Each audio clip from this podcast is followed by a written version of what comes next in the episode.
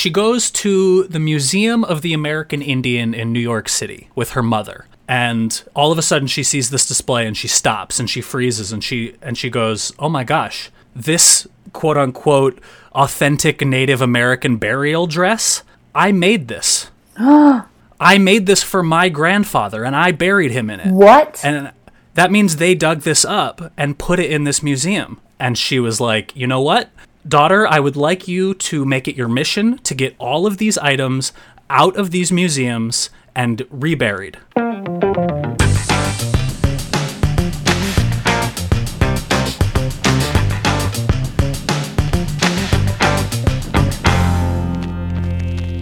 Hello and welcome to Broads You Should Know, the podcast about amazing and noteworthy women from history who lived by their own rules. I'm Chloe Sky.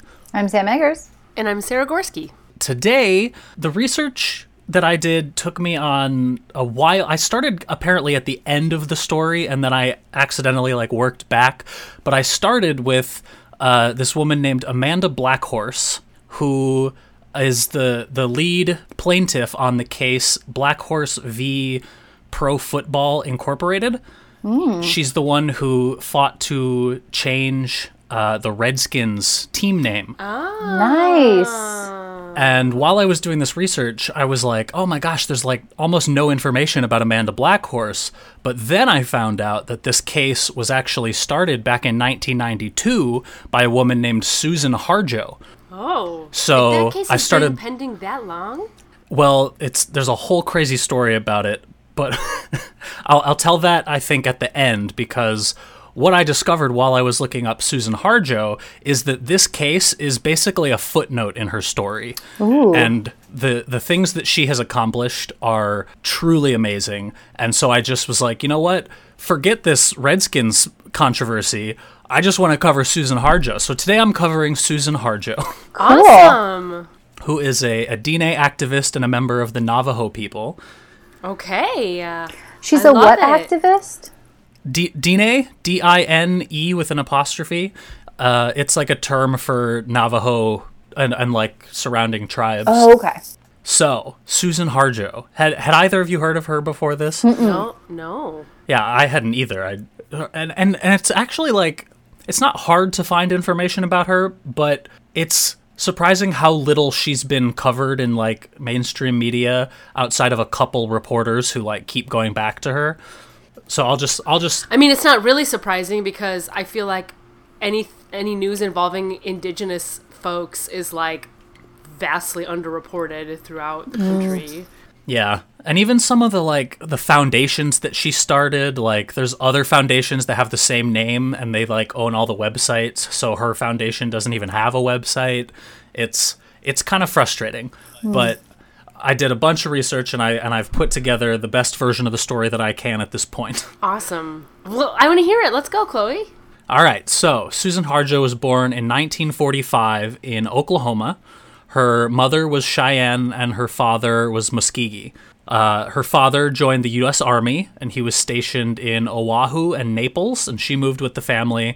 But in 1962, she returned to Oklahoma to finish high school. While she was there, her senior year, a Native American activist named Clyde Warrior came to speak to the school about the usage of insulting racist stereotypes in all of American sports. Uh, specifically, he was there to raise awareness about Oklahoma State's mascot, who was called Little Red. And Little Red was always a white man who painted himself red and then dressed in over the top stereotypical Native American clothing and would perform made up Indian dances on the sidelines of all the sporting events. Gross. Yeah. And Susan recalled, quote, uh, most of us just called him the dancing idiot and left it at that, but but Clyde put the stereotypes and caricatures into a historical context, connecting them to the genocide and ongoing op- oppression of Native Americans. He went through a long list of demeaning mascots, and at the end he says, and the worst one of all is located in Washington, D.C., in the nation's capital and it was as if the he had opened the dome of the Capitol to reveal all of the people inside calling us that awful name. Wow. So she she starts protesting that same year. And she's like, "You know what? This is my new thing." And Awesome. at the time that she starts protesting, there were over 3,000 schools and sports teams using Native American caricatures as their mascots. Wow. That's so crazy. That many? Yeah, 3,000. Jeez. Jesus. And it wasn't until um, eight years later, in 1970, uh, Little Red was the first of these mascots to be removed and replaced with the Cowboys. Wow. So, uh, going back a little before that, there's this story in 1965. This is another thing that sort of inspired her to devote her life towards helping Native American causes. She goes to the Museum of the American Indian in New York City with her mother. And she's walking around the museum, and her mother's trying to show her, like, this is what our culture was before the white people came. And all of a sudden she sees this display and she stops and she freezes and she and she goes oh my gosh this quote unquote authentic native american burial dress? I made this oh. I made this for my grandfather and i buried him in it What? and that means they dug this up and put it in this museum What? like it was the same literal dress? it was the one that she made oh my god. and beside it was this like little girl's um, just buckskin dress that she would just wear for fun and it had a bullet hole in the belly Oh. and she was like you know what daughter i would like you to make it your mission to get all of these items out of these museums and reburied and this is that's a process called repatriation What the fuck? How did they just dug the graves up and just stole? Well, I think what happened is that, like, over the course of time, as white people took more and more and more land, eventually they overtook burial sites. Mm-hmm. And once they took it, if you dig up and you find, oh, look, all these authentic Native American artifacts, I could probably sell these to a museum. Yeah. And Wow, that is crazy. that is so to like see in a museum your family's own. yeah, like literally, I made that. Jeez. And if you hand sew a dress, like, you know your work. Oh yeah, Yeah, you wouldn't you wouldn't mix it up with something else. It's hours and hours and mm-hmm. hours. It's out. You know, it's hundreds of hours probably of of work. You'd probably see every like any little mistake you made. Like, yep, I remember that. That was a frustrating hour. Like, And Especially not just like a dress you would wear, but something that would have so much emotional at- attachment to it and so much meaning. right? Whoa. Like that that patch represents my grandfather's s- whatever, you know. horrific. That's ho- horrific. So after this incident, Susan holds a summit in June of the same year at Bear Butte, South Dakota. And she invites the National Congress of American Indians, the Cheyenne tribe, the Lakota, the Arapaho religious leaders. Uh, and while they're there, they go, okay, we need to create a museum that actually tells our real history rather than this whitewashed bullshit that they're doing. And so uh, at this meeting, they came up with the idea for the National Museum of the American Indian, which they later founded. And their work that and the the ongoing sort of um, what's the word I'm looking for activism that they that they did starting here eventually led to uh, museum reform laws and repatriation laws in 1989 and 1990. Good. Great. Good. So some of the stuff got returned. She ends up getting a bunch of the stuff back, and not just out of that museum, but out of museums across the globe. Wow. Yeah. I feel like I don't have specific examples, but I feel like I, as a kid and teenager, like was in many museums like that that just like had Oh, these yeah. like rando artifacts that probably were And the museums so- always have a story about like, you know, these were given as a gift or or something, or like, oh, these were just found on land that nobody had, and and it's never actually the case. Like No. it's land that was stolen. forcibly taken and yeah. Yeah. So uh, go back to 1967. Harjo has moved to New York City and she starts a radio program called Seeing Red, which is the first ever radio program to center on American Indian issues. Wow. Cool. But the time slot they give her is from midnight to 4 a.m. Of course it is. So it's it's widely listened to by, by Native Americans who have access to the radio, but not many other people. Mm. Uh, by 1974, seven years later, she's looking for a way to get out of New York. Uh, her family had recently been the victims of a series of life threatening events, including carbon monoxide poisoning, uh, a nearly fatal car accident, and an armed robbery. Jeez. And she's like, I, We got to do something. And conveniently, at the same time, a friend of hers from the Yakama Nation called from Washington, D.C. to say, I've been working here in Washington, D.C. in politics for way too long. I'm burned out. Can you come replace me?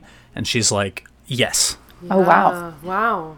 So she moves her family. She has a, a husband and two children at this point to Washington and becomes the news director for the American Indian Press Association.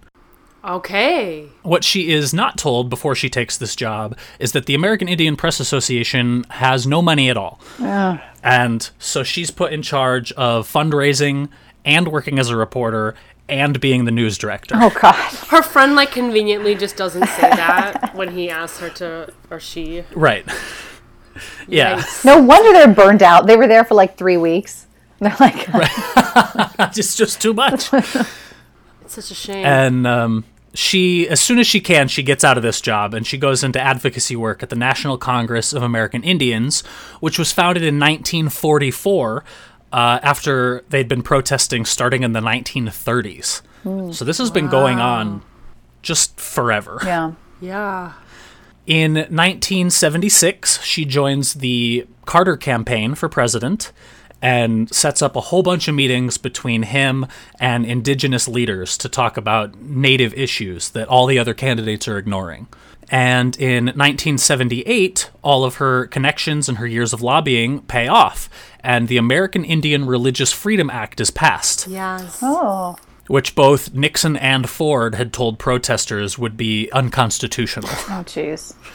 People love that word. They don't even know what it means. right. right.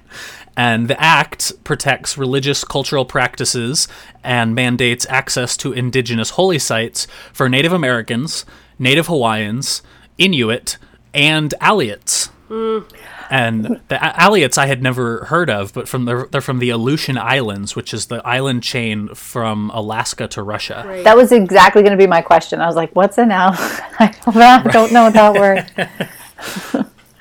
she said about working with President Carter, quote, our very best ally was President Carter. During his campaign meeting with tribal leaders, he pledged to sign the act into law, along with the Indian Child Welfare Act, uh, Tribally Controlled Community Colleges Act, Eastern Indian Land Claim Settlements, and other feder- federal Indian legislation. I have to point out that he made a lot of promises to us and kept every one. Wow, you don't hear that very often. You know, we've said it Not before on this podcast, and I'll say it again. Sweet, sweet Jimmy Carter. Aw, Mm-hmm. Mm-hmm. Yeah. Still building his Habitat for Humanity houses today. yep. Old, I know, old as but, like, dirt. Old as just It's amazing.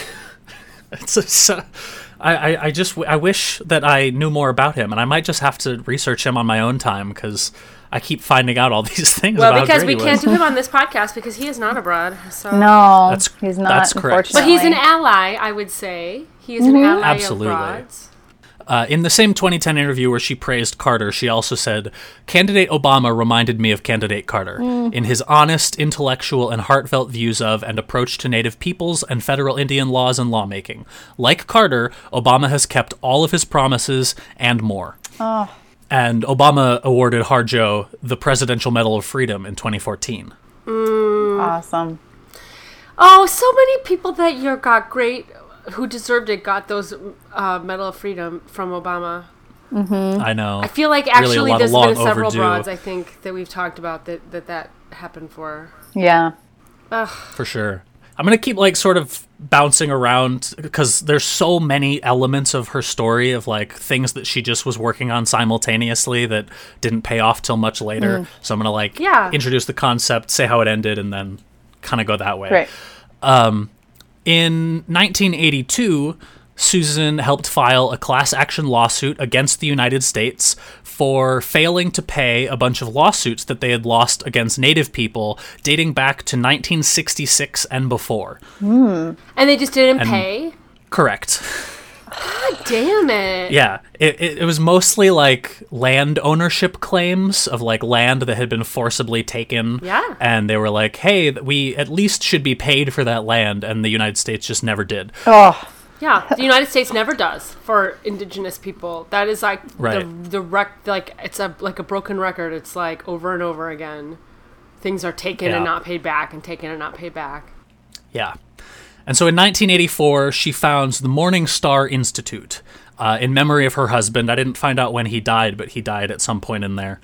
And the Morning Star Institute, they're they're basically their job is to try to get land back for Native peoples. And uh, over the course of its time, the Morning Star Institute has helped return over 1 million acres of land to Native American tribes. Awesome.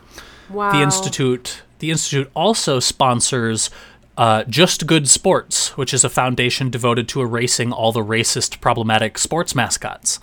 All right. All right.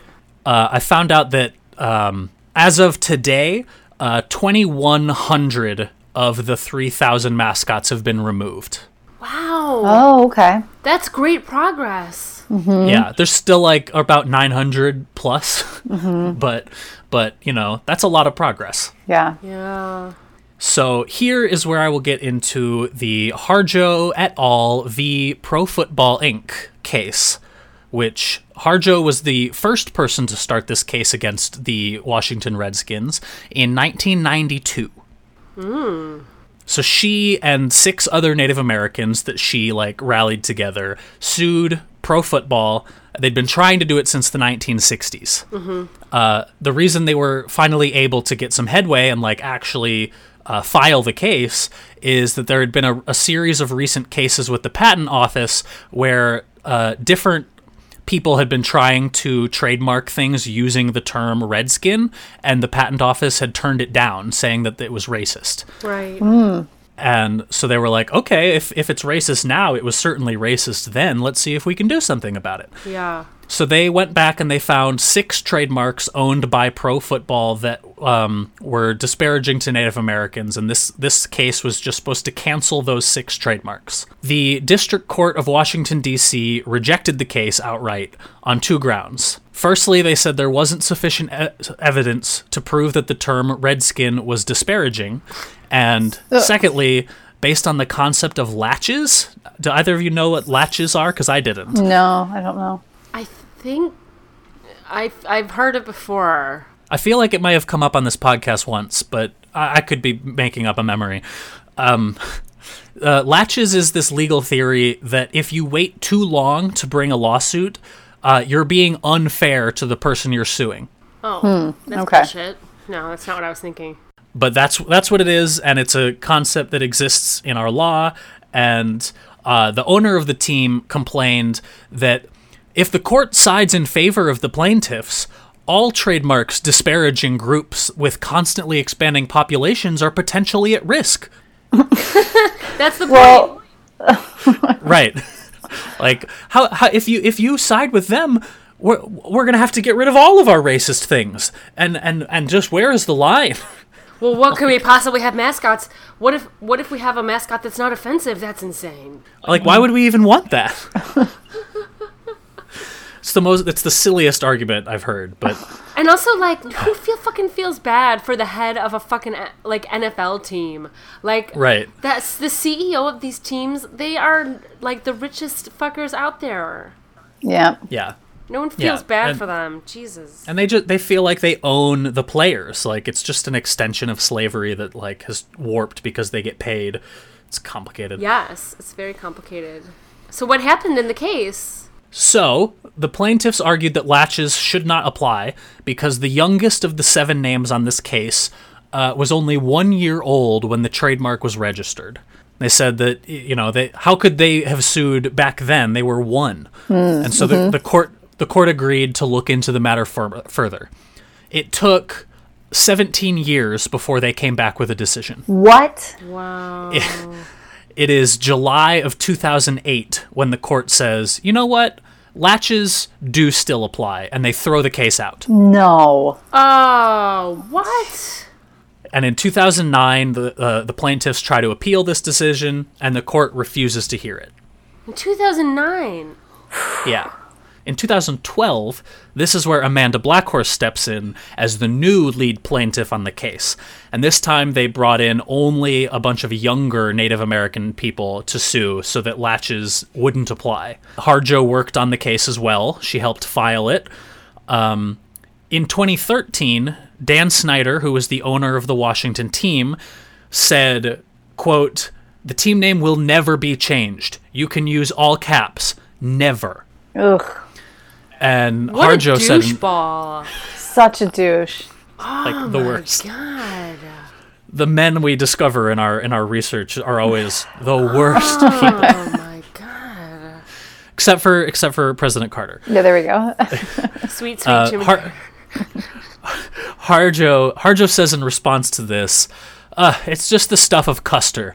Arrogant and short sighted, he's alone on a hill, intent on killing Indians after leading his men into a battle they cannot win. Mm-hmm. Gee. oh, I don't know why that made me laugh so much. Mm-hmm. So in 2014, the court on this new case rules to void the registration of the trademark, but also noted that they don't have the authority to stop anyone from using the trademark. So the hmm. team name can continued on anyway. So hmm. That sounds like some weird legal. Like, it's a it's it's a bunch of just little like loops that they put in there for themselves to be able to do whatever they want. yeah, dickheads. Yeah. So in 2017, in a completely separate court case, the Supreme Court rules that banning racist names from being trademarked is an infringement of free speech, and so you're not allowed to do it. Seriously? Yeah. This is 2017. You're not allowed to not be a racist. You're not allowed yeah, you're not allowed to to tell people they can't be racist because being racist is free speech. Uh, this case specifically involved an Asian American band called the Slants that had trying to re- trademark the name of their band, and they were like, "Yeah, they can call themselves that." So after this, uh, all of these Native American cases against the Redskins just they they lose momentum and they stop. After the ruling, Amanda Blackhorse says, uh, I want to make clear that this ruling does not state that the Washington's team name is okay. I think people know the name is forever deemed offensive. I think in the back of their minds, people know that. But I, if if you've been paying attention to the news this year, you may have heard that the Redskins agreed to change their name Yeah. in July of this year. Yeah. Never So- in all caps. Never. So when when I saw that, I was like, oh well, clearly that was the work of of these activists, and I'm sure that played a major role in at least maintaining awareness of the issue. But it didn't actually have anything to do with either of these cases. It all comes down to George Floyd. Oh. When when George Floyd is killed, uh, the the protests against racial injustice launch in every major city across the United States and across the globe, which leads a, a number of large brands to take a step back and go, maybe a lot of people are against racism. So maybe, we should sort of distance ourselves from it. it was suddenly not cool to be racist. Right. So so all these investors uh, uh, worth worth 620 billion dollars send letters to Nike, Pepsi and FedEx. And FedEx owns naming rights to the Washington football stadium, calling for them to stop sponsoring the sports team. Nice. On July 3rd, Nike pulls all of the Washington sports gear from their website, refuses to stop refuses to sell it anymore, and FedEx formally asks the team to change their name and says that they will stop funding the team entirely if they don't. Awesome. 10 days later, July 13th, the team announces they will be changing their name.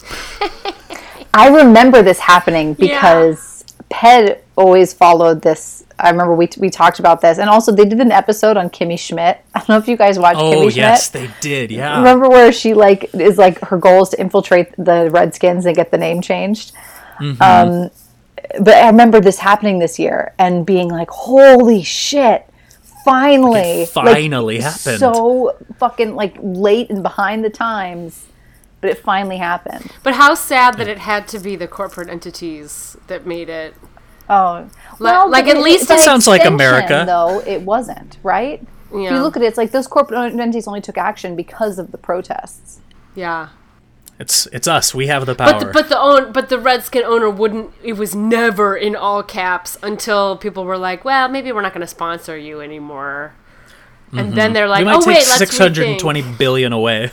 Jeez. Fucking So for the assholes. 2020-2021 season, they're going by Washington Football Team. That's their name until they're able to come up with a, a suitable replacement. I hope replacement. they keep that for the rest of time. It's kind of charming. I do Me too. too. charming. We are Washington Football Team. I want their mascot to just be a person dressed as a football. I would love that. Or like, You what know, are they all- going to be? Like the Washington conifers? Like, You know, I don't know. all this time, um, people were there were a lot of people who were advocating to say they should change their name to the Pigskins because there apparently there are super fans who dress. It's like men who dress as pigs who are late like lady pigs. So, if I understand this correctly, and they're super fans. and They show up to games with like yeah, exactly with like pig noses and house dresses, and they're the super fans.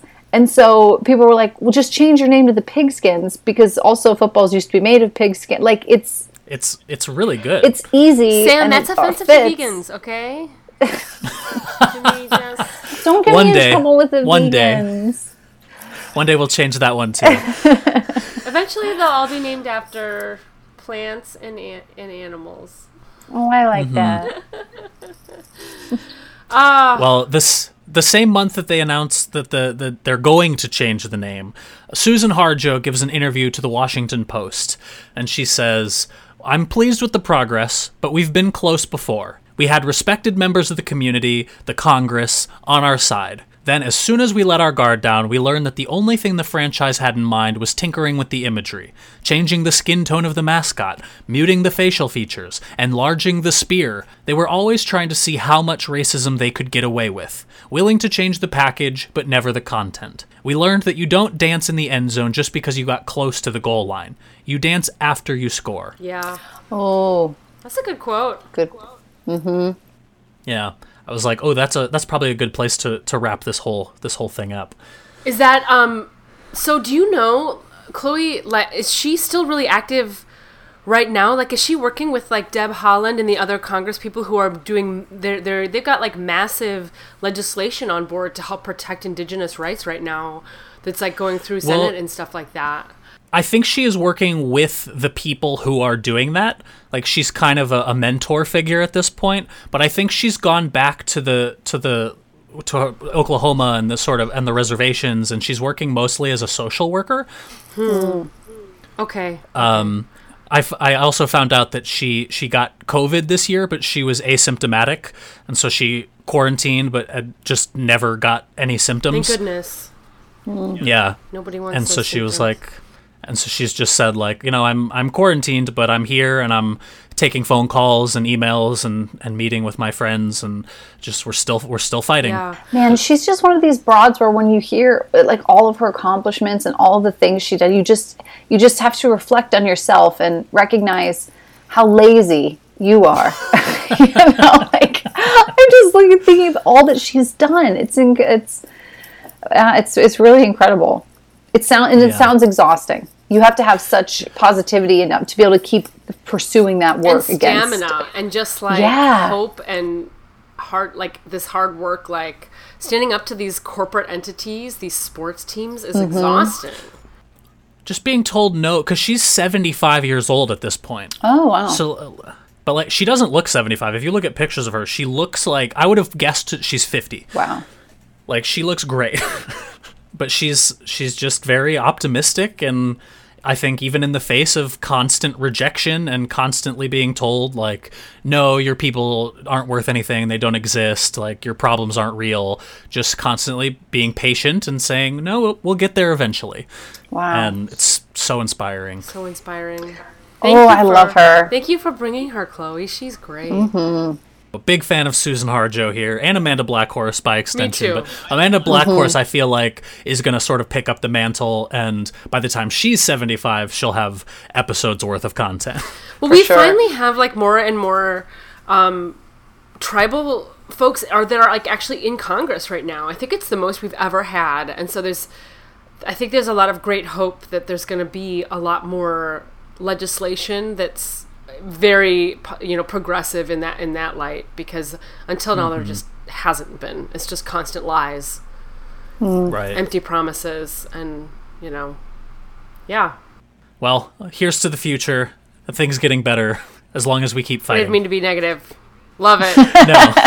I just like to be real about it because people don't know enough about the the in, the plight of Indigenous folks, in, especially in this it's country. it's so- true yeah i i did like I, ha- I kept stopping in the middle of my research to to look up like wait what else was going on with indigenous people at this time because like all i know of history from this period is what we learn in school which is just like what white people were doing Yeah. and it just kept being this like reminder and wake up call that like oh this fight has been going on since before my grandparents were born uh, since before their grandparents were born and it's all happening every single day and just because we don't hear about it doesn't mean it's not affecting people Yeah, There, And- this is I have to use this opportunity to plug this book um, because I was really eye opening for me, like you were saying, Chloe. Like you reading uh, a, a, a really crucial point in American history and being like, oh, holy shit, that's what happened. It's called "Killers of the Flower Moon" by David Grann, and it's uh, about how the American government uh, pretty much went into Oklahoma and stole all of the oil rights from Native American people um, and it, in all sorts of horrific ways. and it's incredibly eye opening and um, like not shocking, but also shocking. So I really, it's a it's a fantastic book. So anyone who's interested in it, "Killers of the Flower Moon" by David Grann. It's really really fascinating. i love that you always have book recommendations for us me too. I need to read more. Oh my God, do we need a Broads You Should Know book club? i would be on board for that Yes. Um, I do also want to just quickly say because um, as I was doing all this research of like how all of the presidents, because when she was like President Carter and President Obama are the presidents who helped us, and everyone else didn't. I was like, well, I wonder because all these quotes are from like 2015 and prior. I wonder how Trump has been doing on indigenous issues. And there are a ton of articles from right wing sites saying how good of a job he is doing and talking about all the legislation he has passed to help indigenous people. And some of these laws are legitimately, they look on the surface like they're super beneficial. Like, weird we've acknowledged a tribe that was never previously acknowledged by the american government like that is progress there's a mm-hmm. tribe that's like holy crap the american government finally acknowledged that we exist and I don't want to give Trump all of the credit for that, but his name is the one on the bill. On top of that, there's a, a tribe, I forget where, but they, they had a bunch of land stolen from them by this big corporation. And Trump signed a bill saying that that corporation has to pay the tribe like $8 million a year. But there was a previous law that gave the tribe a percentage of the company's profits. And this ah. mm-hmm. And this new law cancels that. Yeah. right, because So they want to keep now more it's of just their a flat profits. rate. Yeah, Right. See- so it's like it looks like it's a good thing. Like we're giving 8 million dollars a year to this tribe, but you don't see that we're canceling and undoing that they used to get more. how how unsurprising. Corporate Exactly. come in above the native people. Hmm. Right. I'm just right. shocked there was even anything nice in the bill. I know. Yeah, I was t- but like I mean if you're trying to do something evil, you have to paint it in a pretty face. That's for sure. Jesus. Two months, So, guys. Just two anyway- months. All right. At the point when we record this, at least. Yeah. Right, right. I mean, this episode will probably be out after the election, so Oh my gosh. Oh my god. I hope uh, I hope Will some good news has happened. still have access to podcasts and streaming after that? right. Oh, who knows? We can only hope. optimism, optimism. optimism. I'm sure Suzan Harjo has nothing but optimism for for that period of time. Yep. Thank you for listening to Broads You Should Know. We will have another broad for you next week.